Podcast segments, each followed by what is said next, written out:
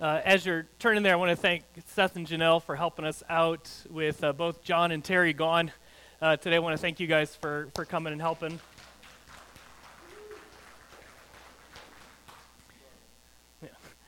And uh, that song, that's, that's going to be a new one that we're, we're going to be introducing over the next couple weeks and at men's retreats. So um, hope you learned it, memorized it right there. So you're all set for this, one, this weekend. Uh, John 13, if you're using one of the blue chair Bibles, it's on page 900. And to begin this morning looking at God's Word, I want us to think, think about cleaning. Now, some of you don't want a reminder of potential cleaning you need to do later, today, or tomorrow, but we need to talk about it. A little intervention, no, I'm just kidding.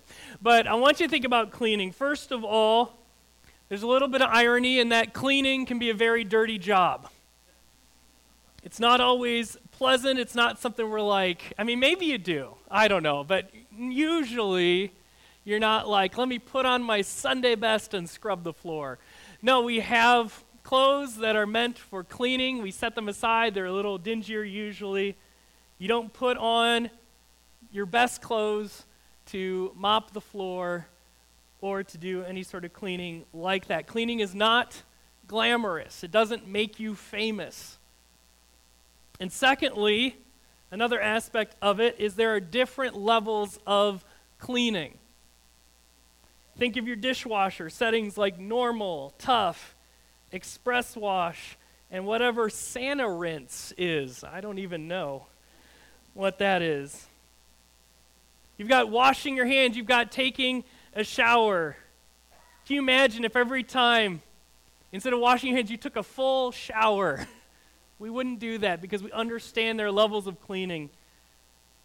To when I would go with my dad on rounds at the hospital, and we would use what they call surgical scrub brushes that have the, this rough side and a regular sponge sides and a nice little pick for your fingernails because we needed our hands to be really clean. Why do I talk about cleaning this morning? Because in our story today, Jesus is going to do some cleaning. He's going to be cleaning the feet of the disciples. And we're going to see those two aspects of cleaning here. That cleaning is not a glamorous job, and that there are levels of cleaning. And Jesus is going to use this word picture of washing the disciples' feet to teach them, first of all, about their salvation, and secondly, about the life that they are called to live and we are called to live as followers of Him. So, our big idea this morning, found in your outline there, is this through faith in Jesus, we are cleansed of our sin so that we might live a life of humble service. So let's look at our text, John 13. We're first, again, using your outline there, we're going to talk about the washing of preparation. So let's look at verses 1 to 3 of John chapter 13. Follow along as I read. Now, before the feast of the Passover, when Jesus knew that his hour had come to depart out of this world to the Father, Having loved his own who were in the world, he loved them to the end. During supper, when the devil had already put it into the heart of Judas Iscariot, Simon's son, to betray him, Jesus, knowing that the Father had given all things into his hands, and that he had come from God and was going back to God, rose from supper. The first couple verses set the scene for the more familiar story of the foot washing. And so I want to set the context a little bit. But first of all, looking at these first three verses of what Jesus knows. Notice that that is repeated a lot in those first three verses. So let's look. What does Jesus know? First of all, verse 1 Jesus knew that his hour had come to depart out of this world to the Father. Jesus knows the crucifixion is about to happen. And he knows the resurrection comes after that, and he knows the ascension is after that. There is a false teaching out there that this crucifixion sort of snuck up on Jesus. That he probably would have done something different, but you know, those Romans got him. No, Jesus knew exactly what was going to happen. And what we understand from that, by implication, is that Jesus willingly goes to the cross. And that's extremely important. Because Jesus didn't get caught off guard, and God's like, well, I guess we're going to have to make the cross mean something. No, Jesus willingly went to the cross. He died and rose again willingly for you and for me. And Jesus knew this was going to happen. The second thing Jesus knew is he knew Judas was going to betray him. See what John says there. Verse 2 During supper, when the devil had already put it into the heart of Judas Iscariot, Simon's son, to betray him. Later on in the chapter, in verses 18 to 20, Jesus comes back to this and tells the disciples, He says, I'm not speaking of all of you. I know whom I have chosen, but the scripture will be fulfilled. He who ate my bread has lifted his heel against me. I'm telling you this now before it takes place, that when it does take place, you may believe that I am He. Truly, truly, I say to you, whoever receives the one I send receives me and whoever receives me receives the one who sent me. Again, there's a false teaching out there that Jesus was not in control. That Jesus was a victim of circumstances, and that totally neuters the sacrifice of Jesus on the cross. Jesus knew what Judas was going to do. Jesus knew that he would be crucified. And Jesus knew that God would raise him from the dead and complete the transaction for our salvation. And we see this as sort of a summary statement in the third thing that Jesus knew. Look at verse 3. Jesus, knowing that the Father had given all things into his hand and that he had come from God and was going back to God. There is a confidence there, and Jesus knows exactly what is happening, and he knows that he is working under the sovereignty of God, whose plans cannot be foiled. This also gives direct contrast and highlights what Jesus is about to do in washing feet. One author about this writes With such power and status at his disposal, we might have expected him to defeat the devil in an immediate and flashy confrontation and to devastate Judas with an unstoppable blast of divine wrath. Instead, he washes his disciples' feet, including the feet of the betrayer. So we see what Jesus knows. There's another aspect of the context of this story that I want us to see before we get into the narrative part. And we see the context of Jesus' love for his disciples. Look again at verse 1. Having loved his own who were in the world, he loved them to the end. So, what follows here is done with the knowledge that he has, motivated by the love that he has for his disciples and for his later disciples, us. So, what Jesus is going to do, he does because he loves his people. Now, let's look at what he does. Let's look at verses 3 to 5. Go ahead, Gavin, switch that next. I put three on both slides. Thank you. Jesus, knowing that the Father had given all things into his hands, and that he had come from God and was going back to God, rose from supper. He lay aside his outer garments, and taking a towel, tied it around his waist. Then he poured water into a basin and began to wash the disciples' feet and to wipe them with the towel that was wrapped around him.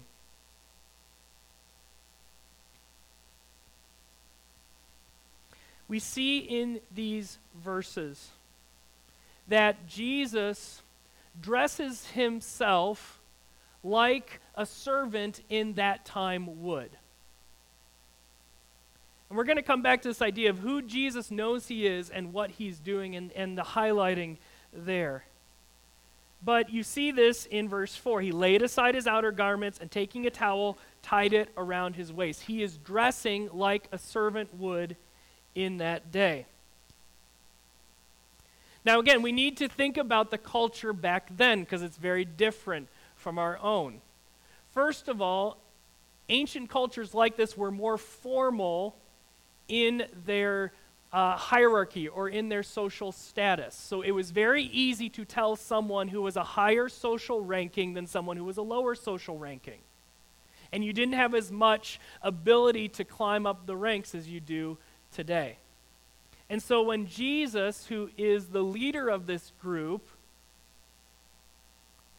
changes his clothes so that he literally resembles a servant Okay, and this would have been very apparent to them. He is not acting in a way that he would normally act, especially in that culture. But also think about the washing of feet. Now, past the fact that, again, I must remind us, every time I read this, I have to remind myself these people did not own tennis shoes and cars. They did a lot of walking, first of all, to transport themselves but they're not walking on concrete and asphalt. They're walking on dirt roads shared with animals. So, feet are dirty. And that's all I'll say because I'll let your imagination take it from there. But on top of that, again, there were some cultural understandings in that day.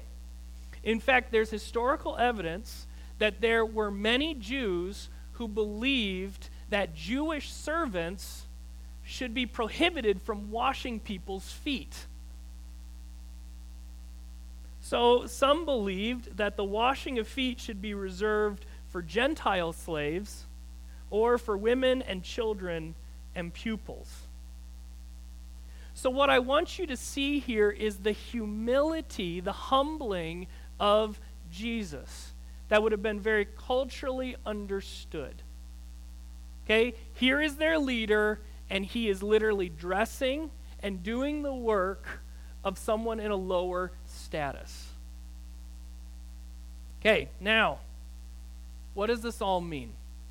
Why would Jesus do this? Why would he do this thing that was very culturally not done? There's two purposes. Let's first look at the washing was done as a washing of repentance. Let's look at verses 6 to 9. He came to Simon Peter, who said to him, Lord, do you wash my feet? Jesus answered him, What I am doing you do not understand now, but afterward you will understand. Peter said to him, You shall never wash my feet. Jesus answered him, If I do not wash your feet, you have no share with me. Simon Peter said to him, Lord, not my feet only, but also my hands and my head. So Jesus comes to Peter, and Peter is having none of it. Now, I love the grace of Jesus telling Peter, look, Peter, you're not going to get it. You'll get it later. But also, look what Jesus says If I do not wash you, you have no share with me. Now, again, he's not talking about the literal washing of feet here. Okay, this is this is something physical meant to communicate spiritual realities. Okay, so, but if you do not receive the washing of Jesus, you don't belong to him. And you need to see that truth here before we understand what the washing means. But unless you are washed by Jesus, as he says there, you have no share with me. Now, I love Peter's stereotypical impulsivity here. And he's like, okay, then wash all my body. if we're cleaning, give me the deep clean. I love, I love Peter. But in the next verses, in verses 10 and 11, Jesus explains to us and to Peter that he's completely missing the point. So let's see what the point is in verses 10 and 11. Jesus said to him, The one who has bathed does not need to wash except for his feet, but is completely clean.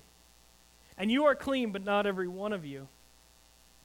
For he knew who was to betray him. That was why he said, not all of you are clean. So Jesus is presenting sort of two levels of cleanliness here. Two types of cleaning. We have foot washing and bathing. Okay? And Jesus says to Peter, You don't need to take a bath because you already took a bath. You just need your feet cleaned. So, what is Jesus talking about here? How we understand bathing here is as a reference to our initial trusting and faith in Christ and the forgiveness of sins, becoming a believer. Whatever language you want to use, that, that time of that initial step of faith, of repentance of sin, and placing your personal trust in Jesus Christ and his death and resurrection. That's your bath. Okay, that's how you belong to Jesus. You're one of his people. But for those of us who have had a bath, our feet still get dirty. And so, what does that mean? Well, it's still cleaning. There's still repentance and forgiveness. There's still this need for cleansing of sin. But the foot cleansing is in reference to the regular repentance that people who belong to Jesus still need to do. This side of heaven, believers in Jesus still sin. We still sin regularly. And I think the more we're honest with ourselves, we understand how much more we sin. so we don't need another bath because we are secure in that salvation in Christ. But there is regular, just like foot washing, there's regular need for confession and repentance. Think about 1 John chapter 1. Okay, the whole book of 1 John is how do I know I'm a believer? What does he say in 1 John 8 and 9? If we say we have no sin, we deceive ourselves and the truth is not in us. If you're a believer in Christ and you claim to be perfect, you're deceiving yourself and you're a liar. I don't know if you've ever, I've met people who twist the Bible to believe that once they have placed their faith in Christ, they are able to stop sinning. They are lying to us and to themselves. But what is the solution? Verse 9 If we confess our sins, he is faithful and just to forgive us our sins and to cleanse us from all unrighteousness. You notice the word cleanse in there. There's a regular, daily, weekly, monthly confession of sin that we as believers in Christ need to engage in. We need to be quick to repent and quick to confess that sin we still commit.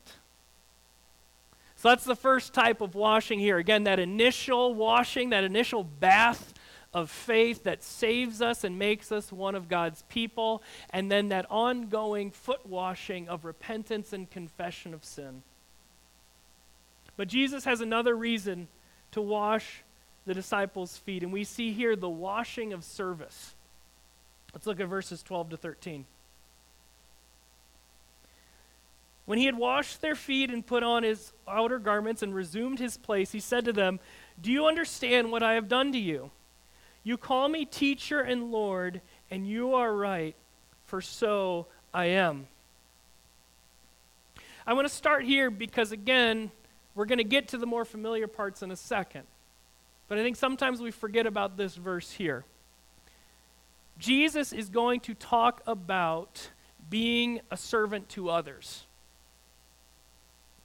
But where it begins from is him being a servant from a place of privilege and status. So Jesus affirms that they are correct in calling him teacher and Lord. He affirms that you are correct, that what I am about to say about serving others does not dismiss that I am still teacher and Lord. Or, or other uh, translations, master and Lord. But what this does is it highlights the command that Jesus is about to give to serve others. That Jesus does this as their leader. He does this from a place of real authority. So, what is the command? Let's look at verses 14 to 17. If I then, your Lord and teacher, have washed your feet, you also ought to wash one another's feet. For I have given you an example that you also should do just as I have done to you. Truly, truly, I say to you, a servant is not greater than his master, nor is a messenger greater than the one who sent him. If you know these things, blessed are you if you do them. Now, here's where we need to start. The command, you also ought to wash one another's feet, again, does not literally refer to washing other people's feet. It's a metaphor. It's an understanding of followers of Jesus are to serve others. Again, there is there's a simplicity in the Christian life that we see in verse 15. For I have given you an example that you also should do just as I have done to you.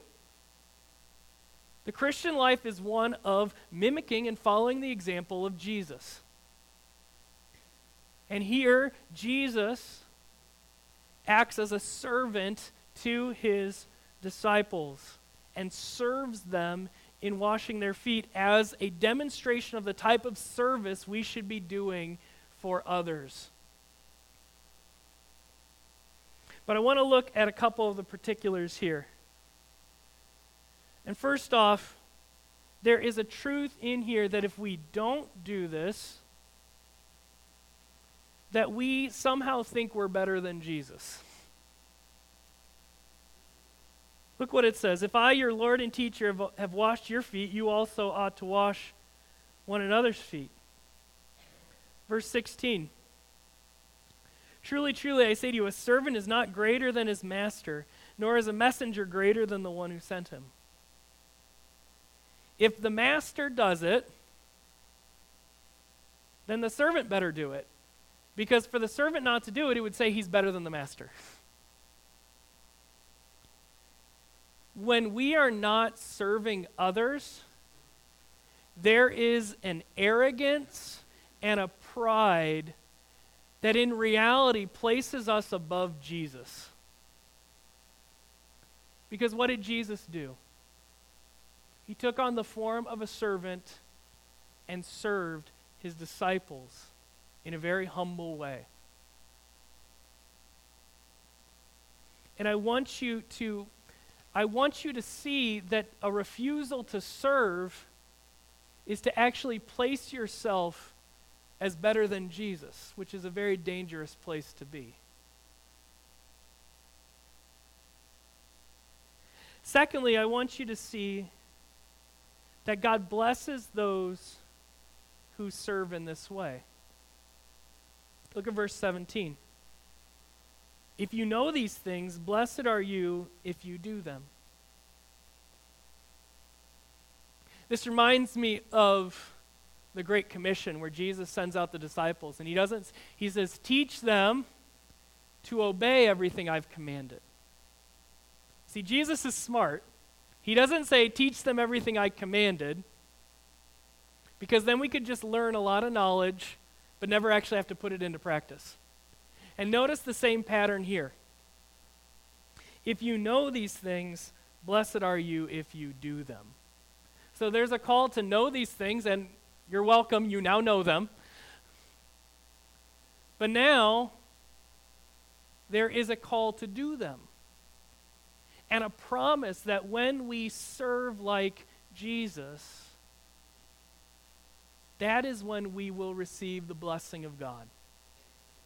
That is when we receive God's favor, and He is pleased with us.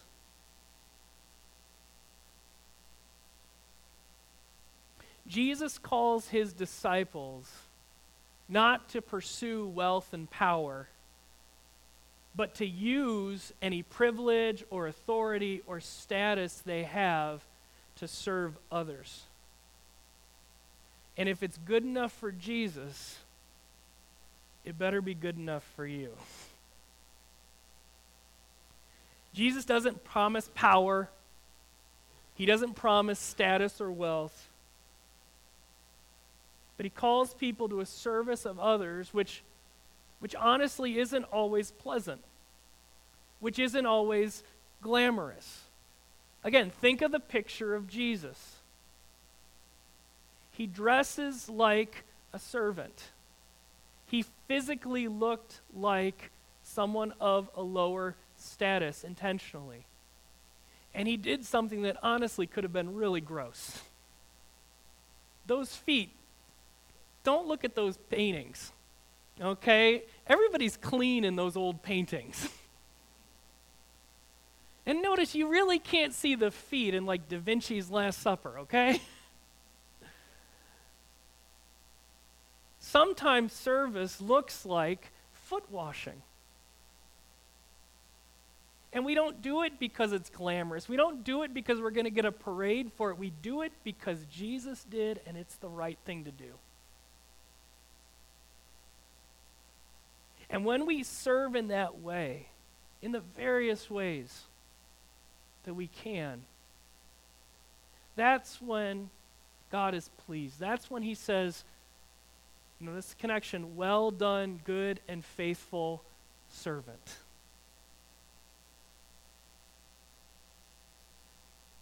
couple points of application this morning as we close from this text. Number one, some of you need a bath. And no, that's not a poke at your hygiene. Some of you here have never placed your faith in Jesus Christ that initial time. The Bible is clear. If you don't have a bath of faith and repentance, you are not connected to Jesus. You don't have his righteousness, his forgiveness. And so, if you've never done that, today's the day. Repent of your sin, place your personal trust in Christ, and be cleansed of that sin and be reconciled to the holy God who created you and loves you. So, some of you today, that's what you need. You need a bath. And notice the sign of that new life that Jesus gave to his church sort of looks like a bath. Think about baptism. Baptism is a physical expression of a spiritual reality. Baptism is not magic, but it communicates truth that cannot be seen. There are two things that baptism signifies as traditionally done. So, what do we do? We take you, we dunk you into water, and we pull you back up. One thing that that signifies is that we die to our sins and we're raised to life in Christ. But also, as this text would help us understand, it represents the cleansing and cleaning of sin by the forgiveness of Jesus Christ. The water in baptism represents the washing, the bath that we need through repentance and faith in Jesus. Secondly, some of you don't need a bath, but you need to wash your feet. There must be regular confession of sin in the life of the follower of Jesus. And you need to ask yourself are my feet dirty? Is, is there something you need to confess to God this morning? He knows, it's just whether you'll confess it or not. Or do you need to confess something to someone else here? or someone else that you know. The Bible calls us, there are times where we need to confess our sins to one another. This is the regular foot washing that we need. It's appropriate that we'll be having communion today, the other ordinance besides baptism. as a part of Paul's instructions to the Corinthian church, he calls them to foot washing, to confession. He doesn't use the term foot washing, but he calls the Corinthian church to examine their hearts before taking communion. It's a call to reflect and to confess where appropriate. And as we pass out the elements later with communion, you, you will have time for that. We, we, we set aside time in passing out the elements for you to examine your heart, to confess sin, to wash your feet. And finally, thirdly, our last big, big application this morning is this it's more of a question. How am I? How are you? How am I going to wash the feet of others? There is a call here to humble service, a call to serve whether we get the glory, whether it's easy or difficult. Sometimes it's messy. But there is a call to be a servant. Being a servant is essential to understanding who we are as followers of Christ. If you've been in the ABF with Steve, you'll notice that Peter starts his second letter calling himself not just an apostle, a title of authority. What does he call himself? He calls himself a servant.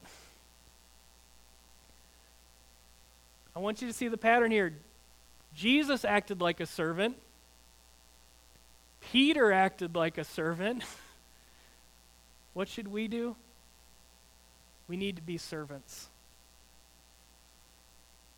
even when it's not glamorous, even when it's not fun.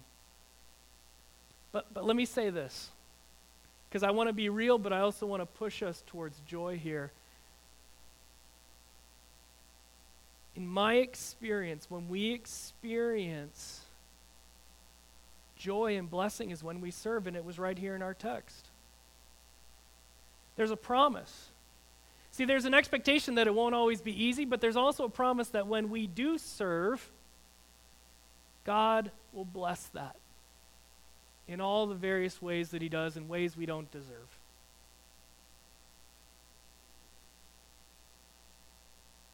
Friends, as you think about this text, I want you to be ready to take a bath, to place your trust in Jesus for the first time. I want you to get ready to wash your feet, to confess that sin that needs confessing. And lastly, I want you, I want us to be known as servants, as people who serve other, whether it's glamorous or famous or not. Let's pray.